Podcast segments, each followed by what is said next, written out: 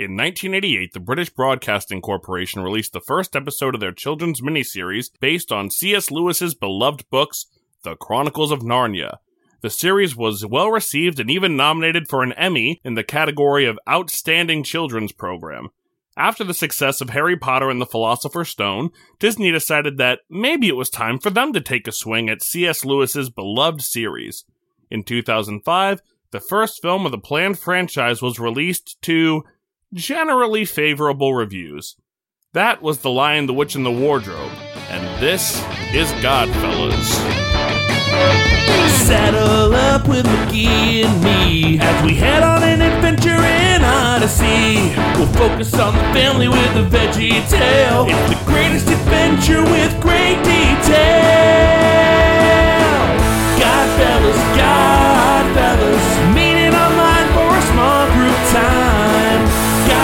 Godfellas, Godfellas, Christian media gets a rewind.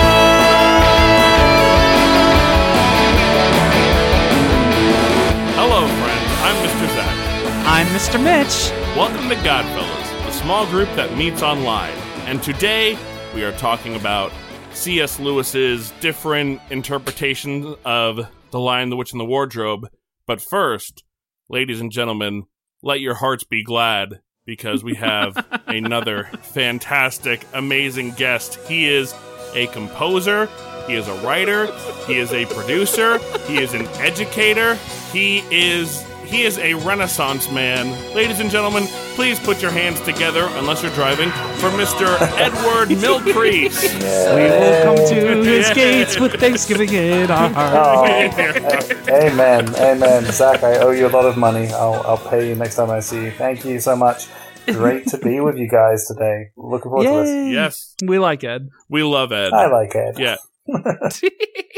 Well, Ed, we wanted to have you on because uh, you had said that you grew up a little bit with the BBC rendition, correct? Yeah, that's right. So the BBC edition uh, was kind of a staple in the house. And I, I don't really know why, and I don't know how. Like, I, I can't remember owning VHS tapes of it, certainly not DVDs of it, but it's one of those things which, uh, growing up, I remember seeing a lot, and I remember being freaked Right. out by the flipping wolf every friggin' time. Um, yeah, it, it's part of um, part of growing up. I think, particularly in in uh, in the UK. Nice, nice. And Narnia has a special meaning for Mitch and I because Mitch and I met doing a production of The Lion, the Witch, and the Wardrobe. We fell in love the summer we both were on that show together. That's with right. Jesus, Yes. with Jesus, fell in love With with, Jesus, Jesus. with With our Lord and Savior. That's right. Yeah. and, and Ed, fun fact: I played the scary wolf. That's right. In in that Can show. you say Oh, can I you can say see the now. name in the voice you would do? I loved it. I love Fenris Ulf, Captain of the Secret Police. the secret Yeah, police? I loved it. I Oh, loved it. chilling, chilling. Yes. Yeah, Chilling. and and uh, fun fact: Mitch played Aslan, and he would take naps during the first act of the show. Yeah, because spoiler in the in the actual show, Aslan doesn't do anything. Well, before we we get into more of what happens, so Ed, you are a very creative person. You're involved in a lot of really great um, immersive theater stuff. You also compose amazing, amazing, beautiful music. So I'm curious for you as a believer, how does your faith influence your creativity? So I think there's this really interesting balancing act between being a Christian artist and an artist who is Christian. And I think that's something so many people are juggling with.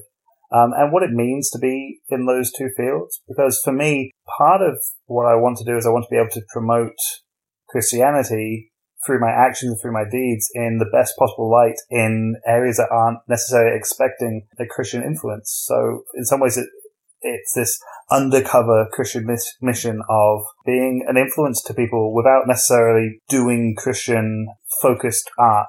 But equally, then uh, within my role within the church as a as a core pianist, as a as a church pianist, or writing music or whatever else, there's absolutely so much room for creativity using inspiration from some amazing hymn lyrics that we have over hundreds and hundreds of years, and then looking at some of the music that comes out now and how composers for hundreds of years, going back to Bach and going back before that time, who have been writing music inspired by God, inspired by the Bible, by the scriptures, it's something that is a, a continual journey, and I think it's something that's exciting to be a part of in that sphere. So, yeah, there are two, two elements. There's the creativity within the church, and then creativity outside of the church, which is really, uh, yeah, it's an interesting balancing balancing act. When did you start composing? Ooh. Ed and I just met a few weeks ago, by the way, listeners at home. So I want to know more.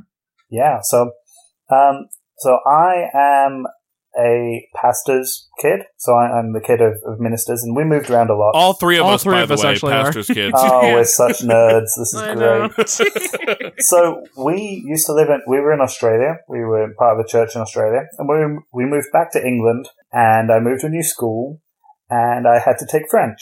Now, I had never taken French. And at this point, I was 13, 14 years old and I hated it. Like, absolutely hated it. So literally, for about half a term, like half a semester, I just didn't go to French class because the teacher didn't know who I was. What? And I just, this is honestly, honestly to, Oh, to Ed. God, this is true. I didn't know I was So talking I- to so- a rebel, a hooky Oh, player. yeah. So I went to the library because I, I mean, I am a nerd, but also I'm a library, in the library, you could go on the computers and no one would bother you too much. And on the library computer, there was a program called Sibelius, which is a uh, composing program. And that's literally how I got started. It was bunking um, off French class. And so I got to know this computer program and started um, making silly tunes and like started arranging video game music and did like a like I did a version of Super Mario Brothers for like four trombone players who were at the school, like that sort Oh, of stuff. wow. So that, that's how it got started, and then took it more and more seriously and did classes at school and classes with uh, composer friends and things like that. But yeah, that's honest, honest to goodness, that's how it started. It was because of not wanting to do French. Take that, teachers. He's laissez competent in French, but he's a composer now. So Je m'appelle composer.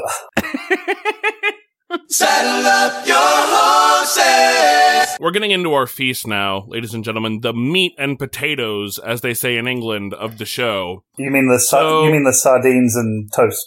Oh, hey, Oh yes. Oh That's a movie yes. reference, y'all. So, so quick question: Did either of you read the books growing up, or no? I read all the books. I All loved seven, the baby. books. All seven. These for a pastor's kid, this was my Harry Potter until my parents said, "Yeah, you can read Harry Potter." uh, it's uh, it was my intro to fantasy. I Oh, was a reader, you know, uh, until I tried to be cool in high school for a bit. But yeah, I was I was a big reader, and fantasy was a it's a doorway to a lot of that kind of stuff. Yeah, hundred percent agreed. That was the gateway drug into the fantasy world, and yeah, like vivid memories of reading these books. For me, particularly, like the last chapter of the last battle was like a real moment of like, wow, like this is fantasy that has an impact, and like, ooh, I can feel the feels right now. Now the Right. weird thing is, I don't remember much of the Chronicles of Narnia books at all. For some, and I read them. I Hmm. definitely read them. We had a big. It was like all of it combined. It was a giant book, Yep. and I would read it in the bathtub, and like it got destroyed by the time I finished it. Like it, it was a gnarled, gross copy. Yeah, but like we had that. That was our copy of the Chronicles. But I don't remember any of it, and I can recite like monologues and passages from Harry Potter. So I don't know if that was just more my ish, but I don't know. There's something about the books that it just didn't grab me the same way. Sure, sure. Yeah, there's a lot of walking around in the books. Like we go, we're walking here, we're walking here, and then the end, like something happens. So, um, Mitch, you were unfamiliar with the BBC version Yeah. prior to me bringing this episode up, right? I didn't even know So- there was. Yeah, I didn't know there were because I said to Zach uh, earlier today, "Hey, what which British version are we supposed to watch besides the the Disney one I like?" Uh, and there's like eight versions. there's yeah, so that many. animated version is rough. Yeah, there's a lot. It's- there's there's like podcasts and audiobooks. And there's anything, everything you could want. Mitch, I'm curious, as someone who doesn't have the nostalgia goggles, I'm curious what you thought of uh, this 1988 version. Well, we'll get into the other one later, but here's what uh, my preamble for the other one. It commits the greatest sin of like a fantasy thing for me, which is just like it's bland and unmemorable, similar to the books, the way, the way I kind of just described them. it didn't feel like I was in a fantasy world. uh, this older version to me did feel more fantastical. Uh, obviously, it looks like it's made for TV and like it's something your teacher would put on when they weren't went out drinking the night before. But I did appreciate the weirdness. I, I felt like I was in a different place. I, and uh, my big thing is the performances in the newer one. I think are super uh, just underdone. Like they're not the kids aren't directed at all. These kids in the older version, they may not be good actors, but they are loud and they are uh, giving it a lot. You know, so I, I at least Yeah. respect that they're like. I'm Edmund and I'm very cross. And I'm like, yeah, this is this is what I wanted, not like just kind of moody, you know, teen Ed. So I, I liked it a lot more. Right, right, gotcha. Um, so Ed, rewatching it now, how did how did you take it? So, in order to watch uh, watch it all in time for, for the podcast, uh, being completely honest, I watched it on 1.75 times speed. Um, That might be the way to do it. and it. to be honest, it still works and it still Yeah. fits all the bill. I mean, obviously knowing it and, and knowing, but there's, it's amazing how actually, even watching it at speed, there are moments where I was like, well, actually, I'm going to go back to normal speed just a little bit, just to watch this scene happen or this, because it was, there's some real memorable moments and some Yeah. amazing, one of, it's sort of like, like a Willy Wonka and the Chocolate Factory. It's like, there are Mhm. weird scenes and things which are just ingrained in my head, and I don't know why. Mm. Um, but there are a couple of moments in there which are really, yeah, it, it takes you back, absolutely. Yeah, looking at it, it it's made for TV, and there are times when it's slow, and there's times where you're waiting for something to happen, but actually, in a lot of ways, and again, going, I agree with Mitch completely, here it feels like I'm in the fantasy world as opposed to watching one, if that makes sense. And it takes Yeah. its Right. time walking through and going and here's a shot of this and here's that. And, and the kids feel like actual kids. Uh, they feel Yes. very stereotypical, very British, but they are actual kids and they're responding Yeah, to was my in a impression uh, not cool to do? I just realized as I No, did, I was hey, like, that wasn't Hey, awesome. It's wonderful. I, I Okay. wholeheartedly, uh, wholeheartedly recommend the British accents, please. Lots of Dick Van Dyke. Mary Yes. Poppins. Mine was worse Please. than Dick Van Dyke, actually. You guys were talking about moments in particular that jumped out to you, and I'm curious as to what those are. I want to throw one out just to get started. I think the guy who plays Tumnus, and I can't remember his name, I think he's really great in the 88 version. Like, he kind of seems like a nice, you know, not old man, but he seems like a sweet guy, like someone who you would go over to their house for tea. And I like that kind of like halfway through, he realizes, like, it clicks when he's talking about the witch, and all of a sudden he has a moment of, oh, I'm supposed to do something. The woods were green, and the whole forest given up to jollification for weeks on end. But why isn't it like that now? Now it is winter. Endless winter. And always will be, unless. and until. And he tries to do it right away. Yeah. And then, you know, she falls asleep, wakes up, and he's crying, which, and I don't want to talk about the new one too much. In the new one, it's like Aslan has to come in and stop him. Whereas I like, no, Tumnus is just a good dude. Like, he's never going to kidnap her. Like, it's never going to happen. And I think his performance, the way that the character is written, the design of his home and his attire, it just, it really, that performance really works for me. here's here's what I want to say about Thomas. In the new one, because he is young and shirtless and I'm gonna say it, a sexy fawn. It, it felt Yes. very uncomfortable because his role is to essentially seduce a young child to his home and kidnap them, right? And you know, make them, you know, like drug them uh, to be Right. handed over to the police. So in the McAvoy version, uh, who plays Tumnus in the new one, it felt very shady. Whereas in the older version, this I agree. There were beats. There were there was like a structure to the scene. Like you could see the moment he remembered, I have a job to do, which made him feel more human to me. And again, he was older, so and that's that's not a good stereotype to have. Old people can be bad, but it just it felt it felt less creepy to me. I don't know.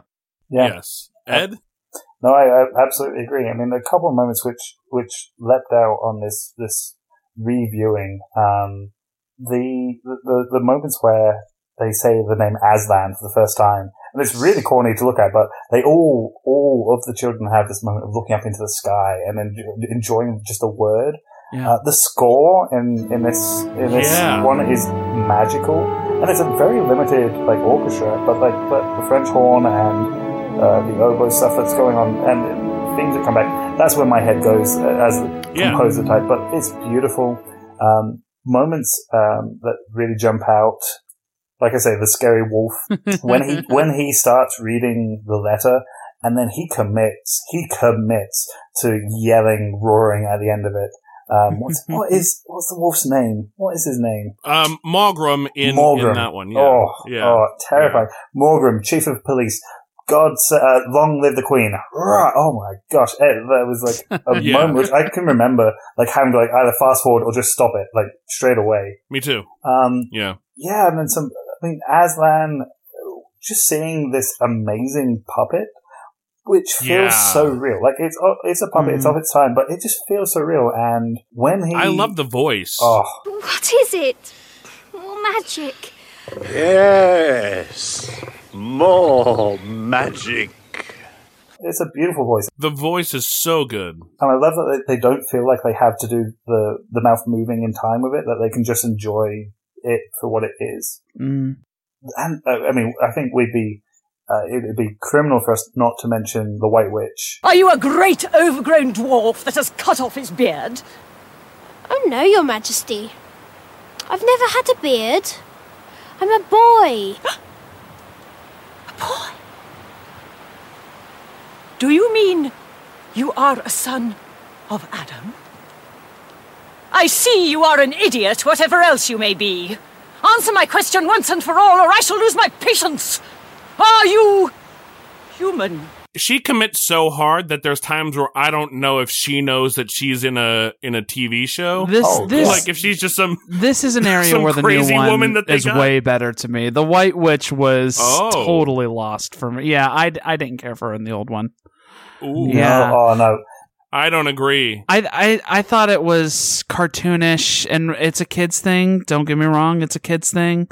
Uh, but I think the newer version there was uh, a sense of danger of because she, I mean, she's a stand-in for like Satan or you know what I mean. Like uh, this is spoiler alert, y'all. This is all like Jesus-y stuff, right? So What? uh, so I, you know, I thought to myself. I wouldn't be afraid of the White Witch in the old one at all. There's nothing that would frighten me Really? about this person. No. Yeah. Oh, I- Mitch is Oh, oh. no. I uh, yeah. Her her name. Uh, just I'm looking at the wiki. Barbara Kellerman. Barbara Kellerman. And none. The other thing is that none of these actors are particularly well known, even in British circles. None of these are particularly celebs Oh, or anything like Yeah. that. Um, It's a made-for-TV movie. That doesn't it's made surprise for me. TV. Yeah. but she commits. Like she is the embodiment of evil, and her her screams of saying no at um, Edmund for asking for another Yeah. scream uh, for another piece of Turkish delight. Like it's those moments which are just magical and like like for me, like yeah, she she's Cruella de Vil. Absolutely, Yes. like it, it's it's a it's a big choice, it's a big performance, but for me, I think she she nails it. Yeah, I think also maybe for you and I, Ed, there was a bit when we went to go see the Disney version. I think you know that's the only White Witch to compare it to. So yeah, there's a nostalgia. when you have Tilda Swinton, who's more like who's more laid back and like not doing. Th- so for me, there was that level watching it, like, oh, when is she going to blow up? She never gets to this lady's level, but that lady starts at eleven. there's no moment in the original where I feel like she might kill a child. Whereas Oh, Tilda really? Swinton, for me, No. the whole time I'm like, I she might kill this person. no, You guys, I, I'm sorry, but this is some nostalgia I'm hearing right now. I, I oh. know Oh. that you I- appreciate the over the topness of it, but Tilda Swinton's performance is night and day better. I think the real Barbara Kellerman might have killed somebody. Actually, that's why she was on set. I think I think just generally the performances in the older one they are TV performances like they are a little bit Yeah. more scenery chewing and over the top. I, I but I expressed this before with the kids like I feel like they are not committing enough in the new one. In Right. the new one, right? Yeah, Uh, I did Right. want some of that. Uh, so I, there is a balance, I would say. you Right. know? Yeah, and I think I appreciate the smaller scale of the TV show. And I mean, I know it's it's TV, so it's going to be smaller scale, but again, it feels more personal and it feels more like you know mysterious. And Ed, the mm. score, I'm so glad you brought it up. Yeah. Like that score, like sometimes I just find myself humming it at random. It's so it's so good. Yeah. Is there stuff in the BBC version that you feel just flat out did not work? Um, for me, I think, I mean, some of the, the costumes are of its time. Like, I think, like, the, the Beaver costumes, bless them. Like, like Mrs. Yeah. Beaver, Yeah. I'm pretty sure there's a scene where she just could not turn her neck at all. Like, she, she was very visibly facing the camera the whole time. So, I mean, there, there's things like that which, uh, take it back. Um, but then there are a couple, a couple of interesting choices, like, um, Edmund having a, uh conscience, like a, a, a second Oh, yeah. Edmund talking to himself. That's an interesting. Yeah. Um, but uh, probably it's a good way of getting more of that information, particularly if this is a show aimed at kids, rather than just relying on a kid actor to portray through his face, oh no, I regret this. Actually hearing a conscious voice uh, coming back at him saying, what have you done? I, I think that's, it, that's pretty interesting. I do love the the scene of you of where his conscience speaks and just says, "You told him, you betrayed your own brother and sister." Yeah, It's a sort of convention you would see on like a TV show, uh, where that's very useful, I think, for a kid audience. Like as an Yeah. adult watching it for the first time as a man, like uh, it felt schlocky to me, you know. Sure. But like if I were nine, that would be helpful. Now let's get into the 2005 version. Ed, how did you feel going into the 2005 movie? Did you see the 2005 one as a child? Or not? Yeah, I saw it as a kid, saw it in the movies. Was it a Christmas release? I'm pretty sure this was I feel like like a Christmas was. Eve movie Yeah. for me and the family. Probably. Something like that. Mm. Yeah, I remember being excited to see it. Um, it for me, it feels of its time. And you were mentioning Harry Potter before, and I think that's interesting. For me, this has always felt like a diluted version of Lord of the Rings. Uh, for me, this has always Yeah. been Disney going right. We've just seen amazing success with three huge um, Lord of the Rings fantasy films. Let's do our version now with Narnia. And for me, it's always felt like it's trying to do that, and that for me is where it lets itself down. Um, Right. but yeah, I, I remember going to see it in the movies and looking forward to seeing it. Yeah, Yeah, I remember as a kid, like when it was over, I just kind of, and I forget how old I was. I think I was like seventh grade, but I remember thinking, like, I think the old one's better.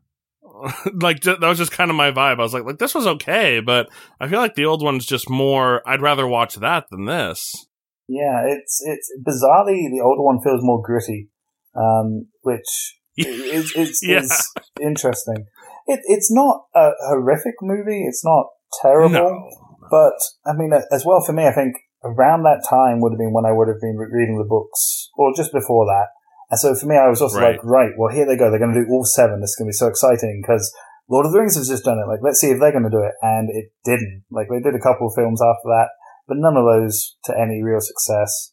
Um, No. and I think that comes back to whether these books are even, whether you can translate them to film, whether they can be translated elsewhere. Yeah, it's it's just like hodgepodgey source material. I think why I compare it to Harry Potter in my mind is because like I it, uh, they I don't know a lot of kids who read the Lord of the Rings series, right? Like that was an influential movie series for kids, but Right. um, right. you know, kids were reading Harry Potter. Uh, but like when I watched the movies, uh, it's like you said, it's like they rated Doctor Who in the old one. Even the new one, when you look at it, I'm like, there's like minotaurs and random ogres and trolls. Like the source material is just like generic magic stuff. You know, like it, it just isn't a very clear vision for the world, which really bothers me in fantasy. I like it when there's like a clear, like this is what happens here. This is where we are. So I don't know. I I don't want to dunk on a really classic piece of lit, but there there were just moments where I was like, this feels like it's synthesizing a lot of different things uh, to Sure. tell a Christian story uh, in a stilted way. So I don't know if this was ever going to feel like it could stand on its own two feet. Like I feel like it's significant that I'm like, this feels like Diet Harry Potter in a way, and you're like, this feels like Diet Lord of the Rings. Yeah, it's because this feels like an imitation. Even if it were, you know, if it was written before, it's just not like a pure fantasy kind of thing. It's just like a lot of stuff thrown at the wall. Well, before we we go too hard into our dislike for it, are there things that you guys liked more in the in the Disney version? Mm, I'll say for me, I I like I like Lucy a little bit more in the in the Disney one.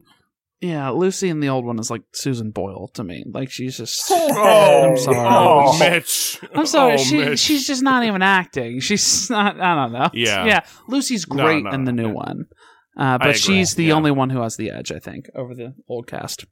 There are some really good moments with the CGI. Uh, Liam Neeson's voice is pretty great. He's a pretty great Aslan, which I, uh, he's not someone that I would have expected it to have been, but now looking back on it, years later going, oh, that's who they chose. Interesting choice. It's Qui-Gon Jinn. Yeah, I quite, I dig it. I dig it. um, again, the, the score, I don't hate the score here. It's, it's obviously very different. This one feels more like a, uh, a mid 2000s fantasy Mhm. adventure score, which is what it is. Yeah. Um, but yeah, there's some nice moments for, for Gregson Williams here. There's some nice, uh, nice things. But yeah, other than that, I, it doesn't work for me, but It's weird because it is like 75 minutes shorter, and it felt slower to me. yes. Like watching the TV version, I was like, "Oh, great, we're in Narnia right away. Like, let's get right to it." Yes. Where it just takes forever in the new version to get going. Uh, Yeah. yeah. There's, I don't know. I'm, it's hard to come up with things I like more in the new one.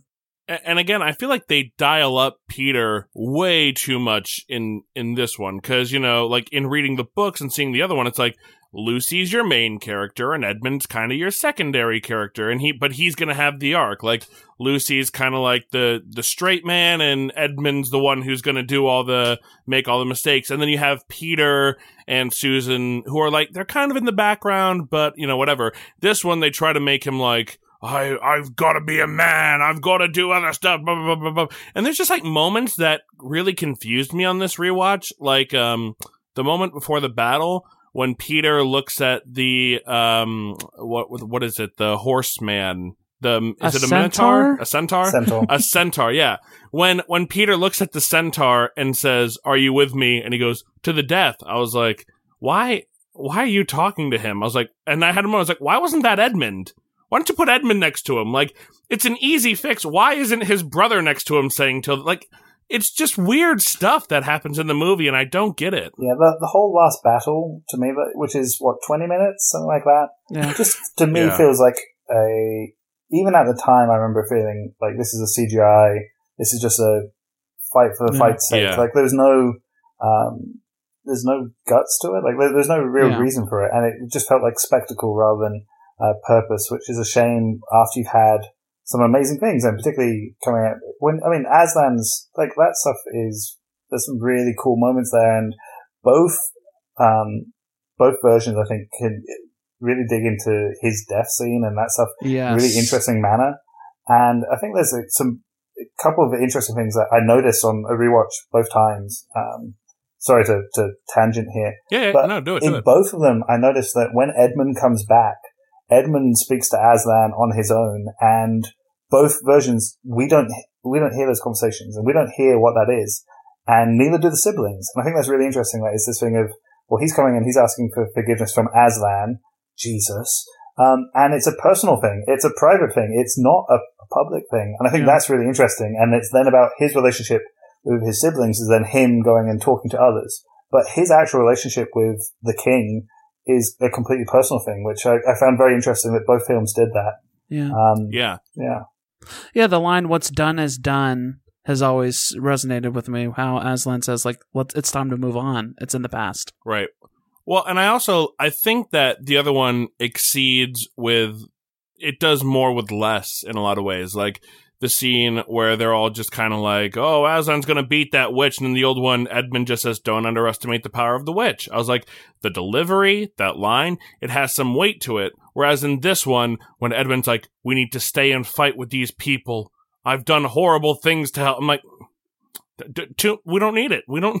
Yeah. We don't need all this Mm. dialogue, man. Like, I will say on. I totally agree though, Ed. I forgot like the the crucifixion scene. Sorry, the death scene.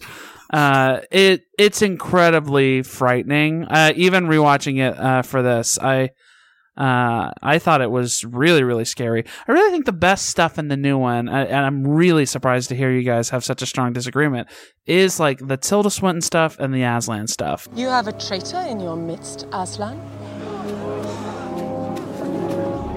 His offense was not against you. Have you forgotten the laws upon which Narnia was built? Do not cite the deep magic to me, witch. I was there when it was written. Everything else I can take or leave, honestly, but everything with Jadis and Aslan. Yeah, I mean, it, it may well be a, a nostalgia goggles. I can get that. But for me, Tilda never feels scary. She feels her whole first scene with Edmund. You read that, and it's very. She is being a relatively nice person. It's it's very straightforward. Whereas I think there has to be. I, maybe it is just because I'm so used to to 88 version being so flipping scary. Like she, for So me at least, she, she always came across as like I mean business and I am scary. And even on that first encounter, whereas here for me, Tilda is just like, oh no, it doesn't matter, and no, you can't have more, and whatever. Like yeah, for for me, Tilda doesn't work. Aslan Aslan does here. The, the, the his imagery works. I think Tilda works for me more because it's like the duplicity of it. It's like Sure, she tricks sure. you, she pulls you in, and not to be on the Jesus train. I mean, we I do love Jesus, but like it's that is in my experience more what the allure of being pulled into sin is like than like Sure. a big scary thing. And what like what would motivate Edmund in the older version to join the witch is beyond me. Where in the new one, Uh, well, can I- that is more clear. Can I? Well, can I say you you were talking about it? I think because Edmund is also kind of at eleven and she is at eleven. As a kid, Yeah. I bought it like, oh, Edmund is like the kind of kid like when you were in school and like there'd be Yeah. a mean sub and the kid. one kid would be like, yes, like you know that. That's so totally it's- true. I think Yeah. and I think that that ki- and I think that that hinges on that kid's performance. Yeah. Uh, and and again, like I think that again the kids in in this one are all pretty good too. I think Yeah. you know Lucy and and Edmund are probably the two best actors of that bunch. Yeah, I think it just it has a little more their dynamic between Edmund and the witch and the old one has a little more weight for me. Yeah, I, in the I, newer I agree because I think maybe it is because it was watching as a kid, but you're like, oh well, he's a nasty piece of work. She's a nasty piece of work. They deserve each other. Whereas in this one, it, it didn't, didn't work quite to the same extent. Well, that's sort of interesting because it feels more like an actual character, a human being in the old one, the way you describe it. Because one of my issues, I feel like, with these characters, and, and this is the way I see the source materials, it's like they're just supposed to be emblematic of like various Yes. character traits, right? Like Yeah. Peter the Magnificent, like it's literally that's what it's doing. So I am a little insulted by the core story of like, Edmund's a real jerk because you can be a sinner. I'm like, that's kind of insulting, right? like, Sure, uh, sure. But in the older version, what I'm hearing is like the whole like you deserve it kind of thing. I don't know. That's that's more compelling to me than just like, well, yeah, he has to sin so he can be forgiven. You know? Right. I, I think to me, what the Narnia books have always been about children rediscovering their childlike faith, right? Because in, Yeah. in Magician's Nephew, the boy's about to lose his mother and she's really sick and, you know, it's, it's too much for him. And he gets to go to Narnia. He gets to mm. kind of, you know, reestablish everything. And, you know, these kids, they're taken away from their home to, because of the bombings that are happening in London and they have to like, you know, kind of rediscover their childlike. And it's kind of like that. That's what goes through all the books. Jill's getting bullied in the, in the seventh one. It's too much for her. Like that's always been, you know, the theme of Narnia has always been childlike faith to me. And the Disney one feels a little bit more like if you go to Narnia, you get to play with cool swords and kill people. Whereas in the old one, it's like there's something to be discovered, like about yourself. Like, And I, I think, and I, I agree with that because, sorry, because Yeah. I think, like you said, in a lot of ways, the characters are kind of bland, uh, so Right. that you as the reader, the child as the reader, puts themselves in, in, in it, Yeah. as opposed to a very clearly defined Harry, Ron, Hermione type. Yeah, which is a common Right. thing in children's lit, right? Protagonists are usually a little bit more blasé. Uh, but Zach, it's interesting to hear you say that because you mentioned earlier, you know, Lucy is like the main character of of the thing. I've never seen it that way. I've always seen it as Edmund being the main character. That's the main story. So Sure, you sure. resonating with the theme, right, of uh, childlike faith and discovery, Right. that makes a lot more sense to hear, right? That's the central Right, part of the of the story for you. The 2005 version is not inherently bad. No, it no, just no. to me It's it always felt like a watered down Lord of the Rings. For me, as a kid, it just felt like, well, why would I watch this if I've got Lord of the Rings? And for me, it Right. lost some of the heart that made the 88 one so special. Even uh, like something s- stupid like Father Christmas, which is a weird Mm. scene. Like, admittedly, Yes. is a weird scene. But I don't think they actually mention it's Father Christmas in the 2005 version. Am I wrong? Yeah. Do they actually say Well, no, Father Christmas? Yeah, they, they don't do. say it, but at the end, Lucy has that little "told you he was real." Yeah, it, it's it's stuff like that, which which I don't know why. It just kind of felt like Disney just were keeping it very clean, very as safe as possible, Yeah. um, rather than delving into it. Well, Disney's Yeah, making this for America and China, Yeah. and you know, like Yeah, I was really shocked. Like the the series made almost two billion dollars. Like they're Oh, yeah. actually very successful Oh, for yeah. Disney, which shocked Gosh. me because they're pretty bad Yeah. movies. So they did something. Well, right. the other the other thing, another thing that I wanted to talk about in comparison, and it's weird because I know the performances are over the top, but a lot of times the appearance of the characters in the original, like, um, I really, really prefer the professor in the '88 version to the newer one, and I think they're both fine actors. But I think the other one, there's kind of that level, like he seems like a nice old man, but like you know, he's kind of a nice old man. Whereas the other one, you see him and his hair is going out all these ways, and he has the weird glasses, and he's always hello. Whereas the other guy, like he's talking, and then all of a sudden they're like, she's found this this magical land, and he just has that moment where he's like, oh wow, Oh, yeah. well, let's Yeah. let's talk about it. and and for me, having having read it over this this lockdown, I've been reading some more C.S. Lewis actually, and, and really enjoying Mm. going over some of those books. And for me, it's suddenly realizing that here Lewis is in kid version spelling out his um, his argument for the belief in Jesus. The whole uh, he was either mad, he was a liar, or he was the son of God. I mean that that's an Right. argument. It's a famous argument, and one that he puts forward in one of his books. I can't remember which one.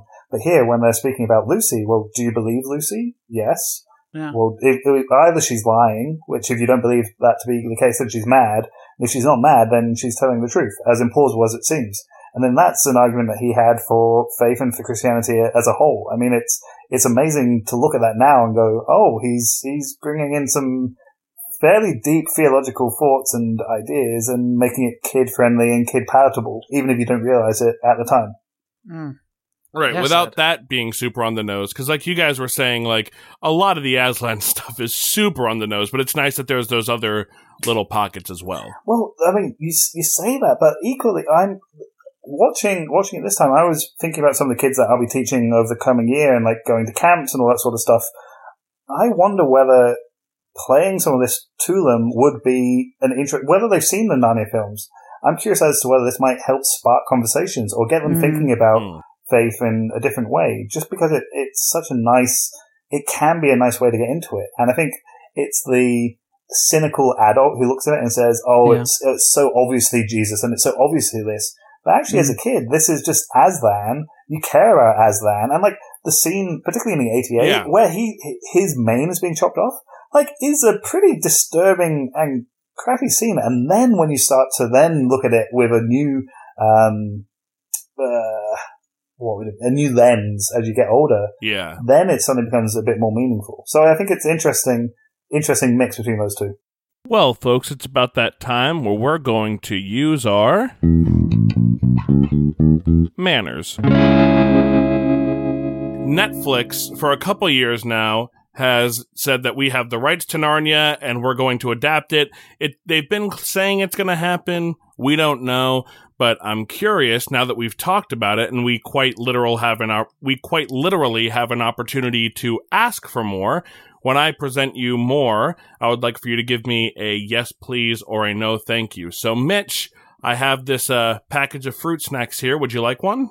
Uh, yeah. If if it's a Netflix shaped package of fruit snacks, yeah, I, I do want that. Yes, please. Um, I think the reason I would say yes to that is because with more time, there's more opportunity to delve into the nuances. Uh, you know, C.S. Lewis, like to be clear, one of the smartest people around in his time. Like he taught at Oxford and Cambridge. a fa- you know like a really big deal in the Christian faith, really really smart guy. I just think when it's boiled down to you know a 90 minute movie, you're really just getting the skeleton framework of the gospel story. Uh, and for many, I think that feels familiar. So if you have the opportunity to go deeper and to expand it, oh my goodness, I want all of that. Yes, yes, please. Edward, would you like more Narnia? I think I do, but I just want. I don't know. It's it's really hard. I wonder whether it's doing something that's not live. I wonder whether it's something animated, something like that. Mm. Because I think again, we a lot of the conversations we've been having here tend to be about the child performances and that sort of stuff. And if this whole series relies on child actors, and particularly if you're trying to do all seven books, you either need to film that very, very quickly and be very planned and very like to the to the detail with what you're going to do, or maybe it's finding another way, maybe animation, maybe something clever like that. I don't know, but I would. I think it would be a, a, a childhood dream uh, to see all seven books in some order. Whether I will be disappointed may well happen, but I think there's something about it that I'd love to see a that clear um, cycle which happens through through all seven. It would be great to see Mm. see that actually play out over multiple movies or multiple seasons of a of a show. So yes, I will probably be disappointed, um, and I don't know why I'll be disappointed, but I probably will. So yes, please Netflix. I think. I think. I will, and I think I'll round it out, and I'll say that this is kind of based more on what I've seen come out of Netflix with um, shows like Stranger Things, which, you know, the show started good, kind of ran out of gas a little bit, and after most recently watching Dark Crystal, I think, you know, seeing them handle this crazy fantasy world that's um, so lore heavy in a lot of ways. I think that if there's anyone who could do it, it would be the people at Netflix. So I think that there's. I think that there's a good TV series to be had that, you know, you could aim it at kids, I think. I think that's really the way to do it when you try to make it more for adults. I think it just would be kind of lame. But I think, you know, a seven season, one book per season, maybe not The Horse and His Boy, but I think that that might be the best way to do it is on TV. I would love to see Mr. and Mrs. Beaver as Jim Henson puppets, but people can dream, so I'll say yes, please. Now, now that you've spoken about Dark Crystal, I mean, maybe that's what I want.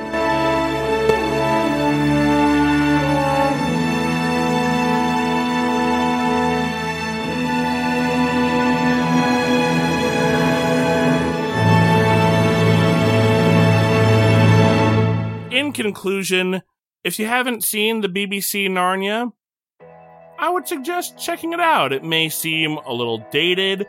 It may uh, take a little bit to get into, but there may be a lot of hidden treasure in there for you.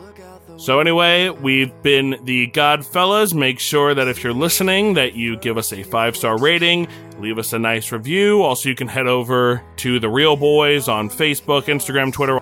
Ed Milcrease, thank you so much for joining us today. This was a pleasure. Where can people find out what you're working on, and are you working on anything exciting that you can talk about? Ooh, that's a real pleasure being here, guys. Uh, my fiance and I have just finished doing a immersive audio walk, uh, which for those of you who are interested, it's a free to download um, audio walk, and it's uh, based on the Lord's Prayer.